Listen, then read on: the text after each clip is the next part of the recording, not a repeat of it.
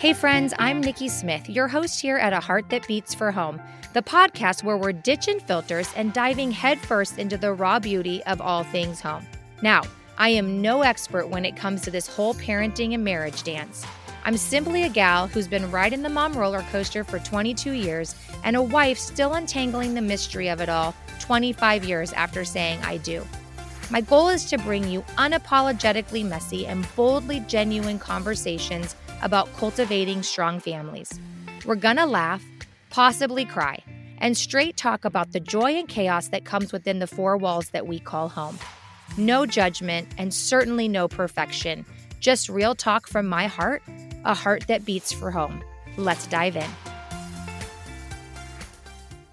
Welcome back, everyone. Thanks so much for joining us here at A Heart That Beats for Home. I'm super excited today to dive in to part two of a conversation we started last week when we started uh, chatting about how to build relationships with our teen and young adults, something that at times can feel stressful and overwhelming. But I believe if we really lean into this relationship building with our young adults and teens, that it will pay great dividends into the future. And so last week we were able to talk about the first first two points, which was my need to build or my need or want to build relationship with my teen is greater than my need or want to be right. And that's a hard one to kind of digest sometimes, but I hope that that was helpful for you. And then the second one was being able to not take things personally and actually learning the art of underreacting to a lot of things that come at us with our teens and just how that creates a safe space and an environment for them to want to come to us. So this week we're going to tackle the last 3 and hope that it brings you some insight and some takeaways that maybe you'll be able to implement with your family, your teens, your young adults. And uh, again, just a good place to do some self reflecting. I will tell you that I'm sure this is going to be something that comes up for me week to week as we prepare these notes for each podcast episode. But as I'm taking notes and I'm thinking through personal stories, it's a good reminder that there's always room for improvement, and that so many of these things, although we know it's the right way, they take effort, they take discipline, and they take a lot of redirecting and um, humility and just coming back and trying to get these right. And so, again, this is not me coming to you having it figured all out, it's me coming to you with just a couple decades of experience and knowing that when I've done it well, these are the things that were the core recipe that helped us get to the point of building relationship and moving away from conflict. And when i didn't i can almost always identify which one of these i neglected in my communication with my children all right, let's dive right in. So, number three is live by example. And if there is ever a time in our lives that this is important, I mean, I think it's always important, but specifically when we have teens, I am telling you what, if there is a group on the planet that can spot a fraud, I believe that it's going to be teens and young adults. And so, as we are parenting our children and as we're trying to build relationship, I just, I feel like if we're not living by example, we are losing a lot of credibility and we're severing relationships relationship. There's a quote that I read that says, You can't impress what you don't possess. And I think that is so so perfect for when we're talking about living by example. I cannot impress on my kids the importance of guidelines of behavior, how I speak or how they speak if I'm not possessing those same attributes in my own life. If I'm not living by example, then the weight that I'm trying to impress on them, the importance of these rules or these guidelines or boundaries or things that I am trying to convey to them are are good for their life, are beneficial for their life. How are they going to believe that it's true if I'm not possessing those in my own life? And any of us that have been in any kind of work situation or volunteer situation, when you have somebody in authority over you, how annoying is it when you have somebody in authority telling you to do something that you know full well they have no intentions of doing themselves, they've never done themselves, or they just don't have the desire to change. To me, that is the quickest way to lose credibility in leadership. And I think as parents, we are obviously in leadership. And if we really want buy in for our kids on the reasons that we say these are the things that we think are best for you, guys, we got to be doing them in our own lives. And I was really convicted of this this Christmas coming into the new year and just trying to think of different things that I needed to adjust, things that I wanted to work on in 2024. One of the things that I just felt kind of heavy on my spirit was just my lack of discipline when it comes to my phone use in general, but specifically my phone use at night. And I have gotten in the bad habit. My docking station for my Apple Watch and my iPhone are just right there on my nightstand. And so they're not even a full arm extension away. And although I tend to get into bed and dock them, I am just really guilty of sitting there, whether I'm doing just book reading or Bible reading, and constantly reaching over and grabbing it because I hear a notification or I see a screen light up, or mom brain is like, oh, schedule the doctor's appointment. And so you quick go to your phone to make a note, or you didn't pay the bill. So you pull up the banking app and you pay the bill, or you check the emails. You end up on Instagram and then you scroll and it just becomes something that you intended to grab that phone for for a real quick task that can lead into 20, 30, 40 50 minutes of deep diving and looking on Instagram and Facebook and all of the things that are just not beneficial. And so I just really started to feel like that was something I needed to get figured out in my own life. I need to get it away from an arm length. I need to get it across a bedroom or something where it's not so easy to just instinctively grab it to do the thing, then get stuck on this road of wandering. The other thing that really came to mind on this this quote too when I was preparing some of this, you can't impress what you don't possess really convicted me that I have teenagers that have cell phones and I have a lot of ideas that I think they need to be implementing into their use of them so that it's a healthy boundary. And starting to think about our 14 year old getting a, a, smartphone in two years when he turns 16. One of the rules is you don't have your phone in your room. It docks outside, it charges outside of your room and just thinking through how can I present that to them or to my kids as this is really, really important for you. There's just no need for phones in the bedroom. And then I have my phone right next to my bed and I'm on it nonstop at night. And I just started to think, like, Nick, you got to really pull this together and you got to figure out how to get this under control so that in two years, I have two full years before he turns 16, but I want to be able implement that rule and for him to say well of course that makes sense because that's what other people in this house do. That's what mom and dad do. That's just like it's a family rule. It's not just you don't trust me. I'm a bad kid. You don't think i can handle it. So i have to have a totally different rule than everybody else does. And of course we could argue that parents have different reasons and rights and responsibilities and that there has to be you know kids have to earn trust with all of this stuff. But this is one to me that i'm like it's a simple question would it be better for me not to have my phone in my bedroom? It's a quick answer. Yes, it would be better for me. Then is it worth the effort and the discipline to start to implement that in my own life so that when I introduce that rule, which can be a hard rule for teens, that's a hard thing. It just makes sense and it builds trust and it builds relationship. And so that's just one specifically that I'm trying to get good at. There are so many more that we could go into when it comes to character qualities, when it comes to patience and restraint and joy and tone of voice and all of these things that as parents I feel like we're constantly harping on our kids for. You know, you don't talk to me that way, but then 2 seconds later I can turn and talk to a child and have a very cutting snippy voice because I'm frustrated. It's just trying to bring that all into light and being able to be humble and to ask ourselves, Am I living in the same way that I'm expecting my children to live? Annie Downs says, When we parent ourselves well, we parent others well. And that's really my goal in parenting is that when I can learn to parent myself well, when I can start to exhibit the things in myself that I want to impress on my kids, I'm able to parent them well. And so I think that's just a really good thing for us to come back to and ask ourselves, Am I parenting myself well right now? And if not, what do I need to change and adjust so that I can parent these sweet kiddos well? And then the other part of this living by example that I think is worth taking a, a minute to chat about is we need to live by example when it comes to asking for forgiveness. And again, I think we can get into sometimes just the the ins and out of every day and there can be a lot that happens that's frustrating and a lot of things when a mom has to raise her voice or we get a little snippy or all of the different things it's easy to justify it all in the name of busy and hurry And then there's much greater things that we can find ourselves having a little bit of what I like to refer to as the mom guilt quilt. When you crawl into bed at the end of the night and you pull those covers up and you just feel like it's a mom guilt quilt that you're tucking yourself in under and you run through all of the I should have, could have, would have. If I would have handled that differently, I'm really upset with myself for saying that, or I didn't respond the right way. That's all real. And I think a lot of times that's something that just needs to be confessed between me and the Lord.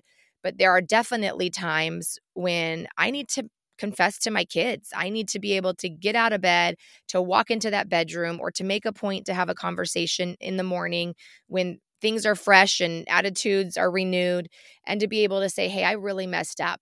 You know when we had that conversation and i blew up at you or when i raised my voice or when i cut you off and i wouldn't let you finish what you were saying you know there's the list goes on and on you guys right? The things that we could do different and better. But when we are able to humble ourselves and approach our kids with humility and say I handled that wrong. And I was really coming down on you because of the way that you XYZ.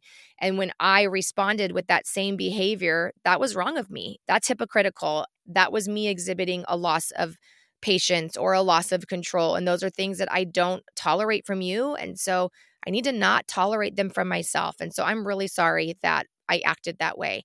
I have found that every every time.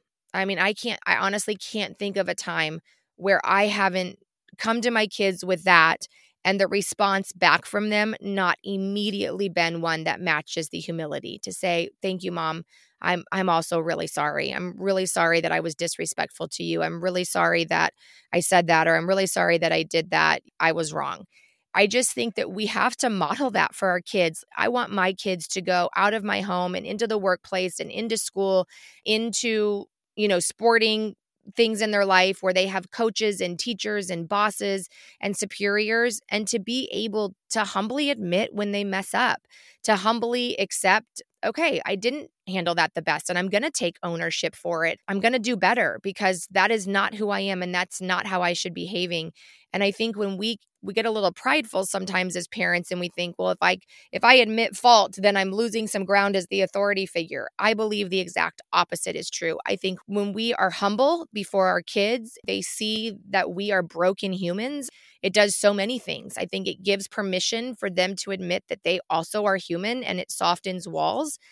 It leads by example creates a space where we're able to truly authentically be who we are but we also have to hold ourselves to a level of I'm going to have to take ownership of stupid mistakes that I make, of loss of temper and all of the things. And so when we live by example, that goes both ways. It goes by living by example in a positive way by doing the things that we're asking them to do and also living by example in humility when we mess up. And so that's number 3, living by example. Number four is connect more than you correct. And this can be hard for me. I mean, I think I've said that with all of these. Every one of these can be hard for me. None of these are necessarily nature, they're not the ones that come naturally. I think these are all things that we have to fight against, right? We have to fight against the need to be right. We have to fight against overreacting. We have to fight against living by example. I have to fight against my desire to correct over my need and desire to connect with my children especially because I am in the work realm of we do a lot of growing and reading and learning I can tend to John Maxwell my kids to death, and no kid wants to be John Maxwell all day. If you don't know who John Maxwell is, he's a leadership expert who I really have enjoyed. I've read a lot of his books, and there's so much good content. And it's very easy for us to have a lot of ideas and read a lot of things, and then just kind of word vomit out to our kids all of these ways to correct them it's, nagging is what it really can be and although all of the things that we're saying probably hold truth and they hold weight it's not always the right time. Sometimes our need, mine specifically, to just correct, correct, correct is innate. And I have to work to break that down. And again, kind of, you know, our preferences versus our principles. Which one of these things are actually worth giving words to? Which one of these things, whether it be things like coming behind a kid on a computer and talking about why did you use that font? Why did you do that? I would do this. You should change that. Have you thought about? There's all of these things where we can constantly use what maybe we could even say our wisdom and our knowledge as nagging. And sometimes we just have to ask ourselves do I use my voice right now to correct and to nag, or do I use my voice to just connect with my kid? The part that goes right along with this is our kids need us to be in conversation with them that is dialogue, not monologue. It needs to be a two way conversation, specifically as our kids get older. And so often it's easy for me as a mom to literally start running on the monologue you know you just start basically talking to yourself about all of the things and all of the things that the family's not doing there are so many funny reels right now out on instagram about when mom gets into her mom rant stage and right it's just the whole i'm the only one that does anything around here and nobody even cares or nobody can even see what needs to be done and you know rah, rah, rah, we can get into such a, a running monologue of all of the things. That does not build connection. What builds connection is dialogue. When you take that same feeling which is often valid that mom nobody even notices what needs to be done and you turn that into a dialogue that maybe sounds something instead of a rant like, hey guys, I'm feeling like I'm drowning in here. The kitchen is kind of a mess. There's a lot of stuff throughout the first floor. Would you guys all be willing to just take a few minutes and help me so that we can get this done so that we'd be able to sit down and play a card game? Or when we sit down for dinner, it's just a little less hectic. And having this dialogue with them, it just, it's different. Dialogue sounds different. Dialogue sounds like you are part of this. You're not on the outside just being screamed at. Again, just a good thing for me to self evaluate and say, Am I running a monologue right now or am I actually dialoguing with my family? A nagging voice never builds relationship. In, in fact, it creates unbelievable walls for relationship not to happen. And the Bible has a lot to say about nagging. I was actually joking last night. I'm reading through the Proverbs 12 times this year is one of my goals. And so I just simply read the proverb that matches the day of the month. I was reading that and I looked over at my husband in bed and I go, I'm kind of annoyed that Proverbs talks so much about a nagging wife. I'm like, I'm looking for the verses about the nagging husbands. But I think as women, we are wired more emotionally. We use our words more to convey how we're feeling. And although that can be a comfort and a blessing, a lot of times our words have the opportunity to bring life, like the Bible talks about, but it also has the opportunity to bring death. And I think nagging is obviously something that we struggle with. Otherwise, I don't think it would be mentioned in the Bible over and over again. I just, I know that I have to keep a tight lock on my mouth. I have to be conscious of this in my day to day so that I don't turn into that nag.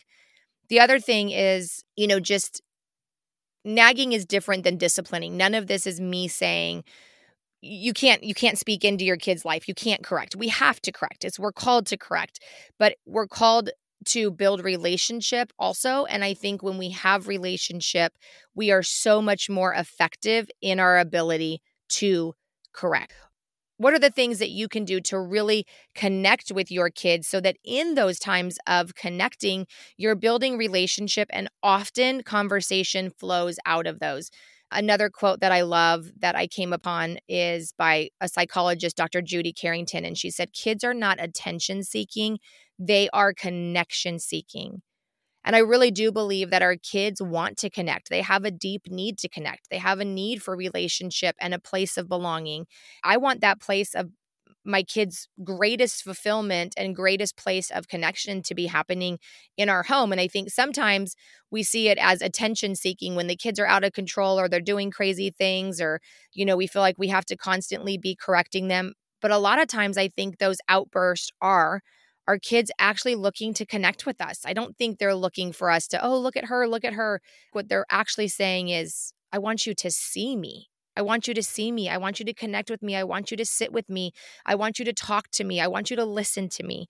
And when we can look at it through that lens, we can take some of the behavior and see it a little bit differently in my life i have tried to find and again for those of you that are listening with young with a bunch of young kids this is so much harder to do when our kids are, are really little and there's a lot of them but as my kids have gotten older and into these teen years one thing that i have really really just tried to do is look for ways to connect with each of them. It's really important. And one of my daughters brought this up when I was asking her some questions specifically about connecting with them. She just said, I think one of the ways that has allowed us to really connect is that you make what's important to me important to you. this goes for marriage too. A lot of times where if it's not important to me, I'm just not going to care about it. I'm just not going to invest in it. But when it comes to relationship, there are times when what's important to that person, it needs to be important to me. I could not tell you one single thing about basketball. I couldn't have told you a travel, a carry, a an over and back. I couldn't have told you one single thing about basketball 8 years ago. But when it became really important to my daughter, it had to become important to me. And my husband would argue and say, I still don't know what those things are. I'll go head to head with them. We can have a competition. Maybe we'll do it live on the air. You know, you you have to take an interest in the things that are important to the people that you love. Whether it be simply crawling into bed with the kid that loves to just chit chat and that always has a lot to say, or is it engaging with their friends, if they have a friend group that they're really close with, it's important for you to get to know those friends. It creates an atmosphere where your kids know your friends are important to me, your relationships are important to me. I want to care for your friends, I want to be invested in your friends.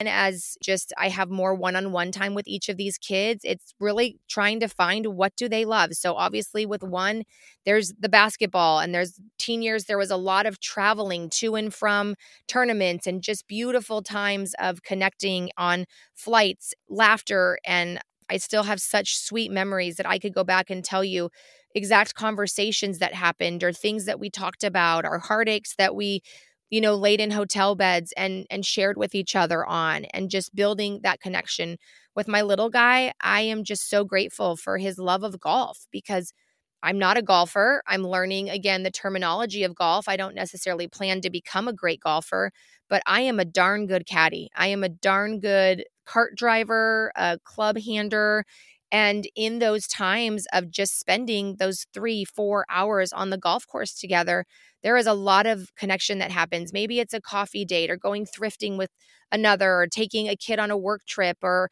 a road trip that you have. And it's in those times of connecting that relationship is built. And it's in those times that real conversations happen because there's trust being built, there's shoulder to shoulder. I will tell you, just from my own experience, if you have young teens, it very seldom, in my opinion, is super effective to say, hey, we're going to meet on Thursday night and we're going to sit across the table and talk about this really hard thing. I have found that shoulder to shoulder instead of face to face with teens works so much better. It feels safer. I think it's a little bit less vulnerable.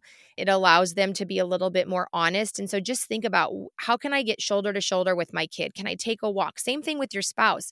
It is hard sometimes to sit face to face and have to hash stuff out, but there is something about walking in your neighborhood shoulder to shoulder where you're together and you're having great conversation, but you're moving there's just safety in that for some reason. And so if you're really struggling to connect with your child, maybe think through what are their hobbies? What are the things that we can do where we're in a car shoulder to shoulder or we're walking on a golf course or shopping you know all those different things that you can do so that you can really have those opportunities to connect with your kids. And we create opportunity for those alone conversations when we find ourselves doing what they love. That has just been something that i am so grateful for and then, very lastly, before we move on to the fifth point, is when we're looking to build connection with our kids, sometimes we have to stop and ask ourselves, do they really want this advice or are they just needing to vent? I know sometimes for me, when I'm having a day like that and I just feel negative or discouraged or overwhelmed, I need to be able just to kind of rant about all these things that I'm feeling, or after a conflict, be able to just kind of offload all of that off of my chest, off of my shoulders, out of my brain, and just move on. Most often, when I'm venting, I already know what I need to do, but venting is just sometimes something that gets it off of my chest and allows me to move forward if somebody always comes back to me with all the ways that they can fix that or do this, this, or this, it, it often is super annoying if I'm being totally honest. And so I think with our kids, when we feel like they are venting and they have these major problems they're just going on and on about, we need to ask them, hey, are you just needing to vent to get this off of your shoulder and you kind of already have a good plan in your mind of what you know you need to do? Or are you looking for me to sit with you and kind of talk through this and maybe give you some advice?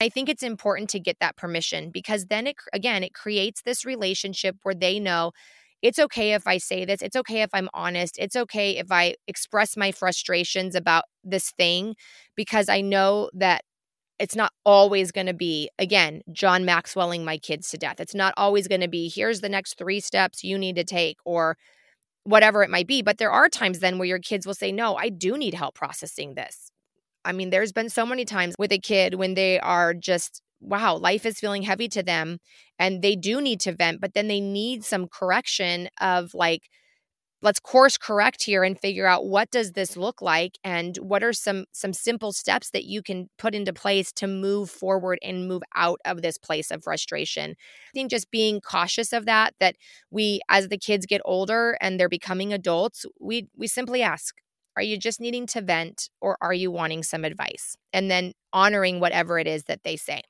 and number five, the final tip is parenting per your child and showing up for their individual needs. I know it can be really, really easy as we have, especially multiple kids, to just try to put everybody into like, this is my parenting box and this is how we parent. These are the things that we do socially. This is what we do academically. This is our rules and regulations. These are the boundaries that we have. This is, you know, how we expect your personality to kind of evolve. When you have multiple kids and as they start to get a little bit older and they have a little bit more of their own thoughts and desires and passions, I have found that that is super ineffective when I expect three people with three completely different wiring from God, all with different strengths, different weaknesses, different insecurities, different giftings, all of those things to be able to do the exact same thing and flourish. I heard a pastor say, I think it maybe was TD Jakes back in the day. He was talking about recognizing seeds of passion in your kids and that when your kids are even really little, and I can attest to this when I go back and I watch home videos of whether the kids were toddlers or early grade school or later grade school, I can absolutely see things in them that now it just makes me smile because I'm like, oh my goodness, I see these things now on a big scale as big kids with big dreams and big passions. And those seeds were already there, whether it be their little personality traits or the things that they were drawn to or the things that got their attention. And when we can hone in on those seeds in our children, and be able to nurture each one of them individually in their gifting and in their strengths, I think we get such better results. And if you look at you know, even if you're a gardener or you are out planting flowers in your garden and you get a whole bunch of seeds, there are super important instructions on each of those that are like shade, part shade, full sun, water often, don't water very often, sandy soil, moist soil, all of these different things that for plants, if we don't look specifically at what their needs are and what actually allows them to flourish, because, right, that's your goal when you're planting a garden is that you don't just get plants, that you get flourishing plants, that they produce a ton of crop, that they're beautiful and they're full color. And when we think about our kids, I mean, isn't that our ultimate goal as parents? That I want my parent garden with these children. I want them to all be flourishing. I want them to be reaching full potential. I don't want one to flourish because the recipe that we chose in our parenting box was perfect, full sun, lots of water. But the personality that was full shade, sandy soil is barely hanging on because they weren't being nurtured in the way that they really needed to be grown or nurtured. Just looking at that as we parent and saying, how do we need to parent kind of individually in some of these bigger things? Things like academics, rules and boundaries, what their social life looks like, their personalities and their giftings, how they serve, how they are given just tasks and responsibilities around the house. Now, that doesn't mean that sometimes we don't have to do things that aren't most comfortable for us. So, this is not talking about creating a life of comfort and there's never struggle. But I think that there are so many things when looking specifically, the two that come up to me are rules and boundaries and academically. And I think spiritually too. I think it's easy for us spiritually to say, you know, this is what we do, this is how we do it. There's different personalities. A kid that might be super excited, really ready to pray at the meal every single night. Another kid, that might be really hard for them. And deciding, am I going to push, push, push on that because it's how we do it? Or am I going to cultivate the seeds in that child's heart to build their confidence in the things of the Lord and let them do it in a little quieter way or a milder way. And then this one over here that has been kind of an evangelist since they were two years old that has no problem walking up to strangers and is totally comfortable making conversation and being charismatic to let them kind of take the reins in some of those things. And again, it's not ignoring the need for growth in areas, but it's not shoving everybody into a one size fits all box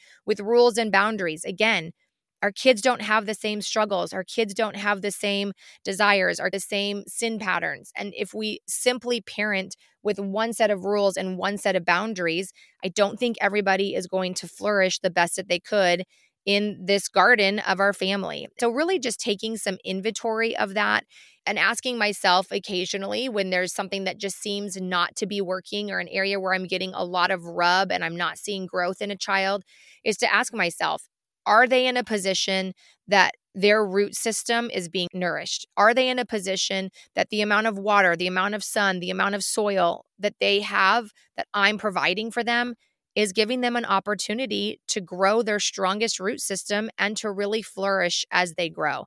And sometimes we just have to admit, no, I'm not and I need to help them here, or I need to remove them out of that academic situation and put them in this one, or I need to adjust some of the rules or boundaries that worked for the other but aren't working for this one. And just being in tuned and asking God to give you wisdom as you look to see what those things are. Being able to really hone in on the heart the wiring of each child and being able to see them for who they are Obviously, there are times when the whole family just needs to get on board, and it's like, this is just the way that we're doing it. We are fitting into this box because it's the only way that we can get this thing done or that this is going to logistically work. But when it comes to some of the bigger things with our kids, being able to sit and listen and hear their insecurities and hear their fears and hear their excitement and hear what really just gets them motivated and inspired, and then try to create a life that aligns with that for them so that they really can flourish.